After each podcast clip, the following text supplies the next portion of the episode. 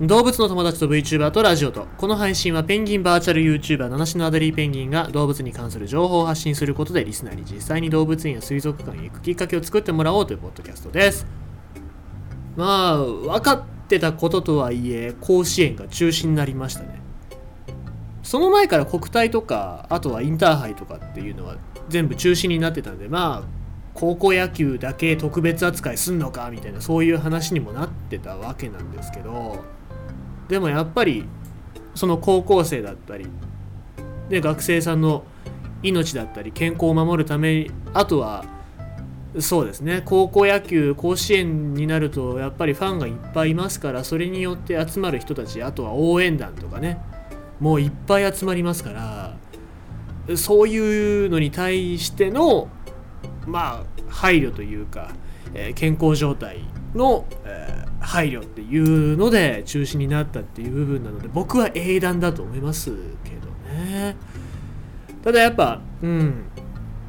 何が残念って高校生ですよまず。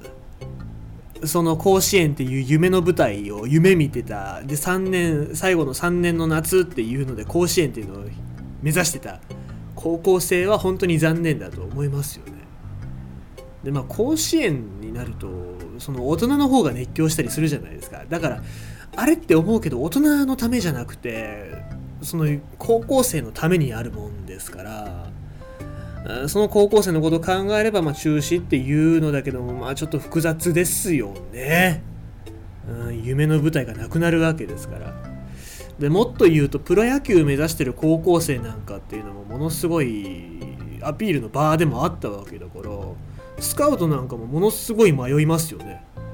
で甲子園だけじゃなくてその大会自体野球の大会自体もなくなっちゃうからスカウト自体も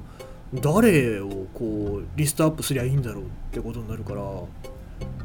まあプロ野球選手になりたいっていう高校生の夢っていうのはどうなるんだろうなっていうのは僕はちょっとそっちに気になってますね、うん、だから甲子園楽しむおっさんのためじゃないんですよ。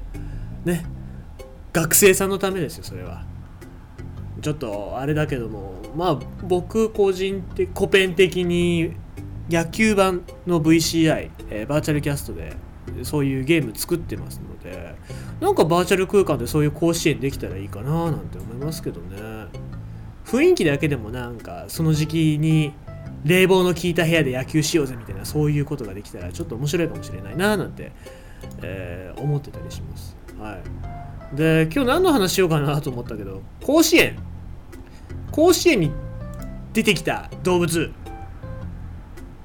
で意外とあそこって動物出てくるんですよね。で、えーとまず一番最初に紹介したのよくイタチが出てくる。猫も出てくるんですけどイタチも出てくるんだよね。2013年の8月阪神対広島戦、えー広島の攻撃が始まろうっていう時に、えードバッて現れてなんだと思ってスッて見たらイタチね。イタチが走ってて。で、えー試合が少し中断したっていう事件がありまして。でまあその時は、えーマウンドに藤浪晋太郎っていう、えーまあ、阪神のエース、まあ、元エース。元でもないかな。今ちょっとスランプのエースがいるんですけども、えーが投げてたんですけども。ちょっと笑ってましたね。はいであとそのイタチはその前甲子園こう選抜高校野球の甲子園の時も、えー入ってきてて。で、まあ、よく出てくるんですよね。うん。でとあとはそうですね。猫も出てきますね。さっき言った通り、えー03年と08年、えー2003年と2008年に、えー巨人戦と広島戦それぞれで出てきてで試合を止めて、えーでスタンドに戻ってどっか走り去っていっちゃうっていうそういうあれですね。で僕それで覚えてるのが実況の解説がえーあ猫スタンドに戻った方が餌がいっぱいあるからいいかもしれませんねってすげえ優しい 解説をしてたのをすごく覚えてるんですけどまあまあ確かにそうだなと、まあ、試合中ボール飛んできたら危ないしぶつかったらね致命傷ですから。まあスタンドの中にいた方がいいよねとは思いますが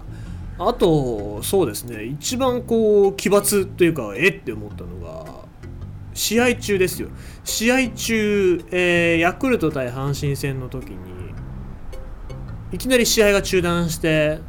その時ヤクルトのバレンティンっていう選手が外野守ってたんですけど、まあ、今ホークスにいるバレンティンなんですけども、えー、試合中断してちょっとストップって言ってどうしたって思って見たら指さしてるのはなんか魚が落ちてるんだよねしかも結構消化の進んだ魚ででかいのでなんでそんなところに魚が落ちてきたのかっていうと上空を飛んでたサギもしくはウですよサギかウが上空で「おえ!」っつって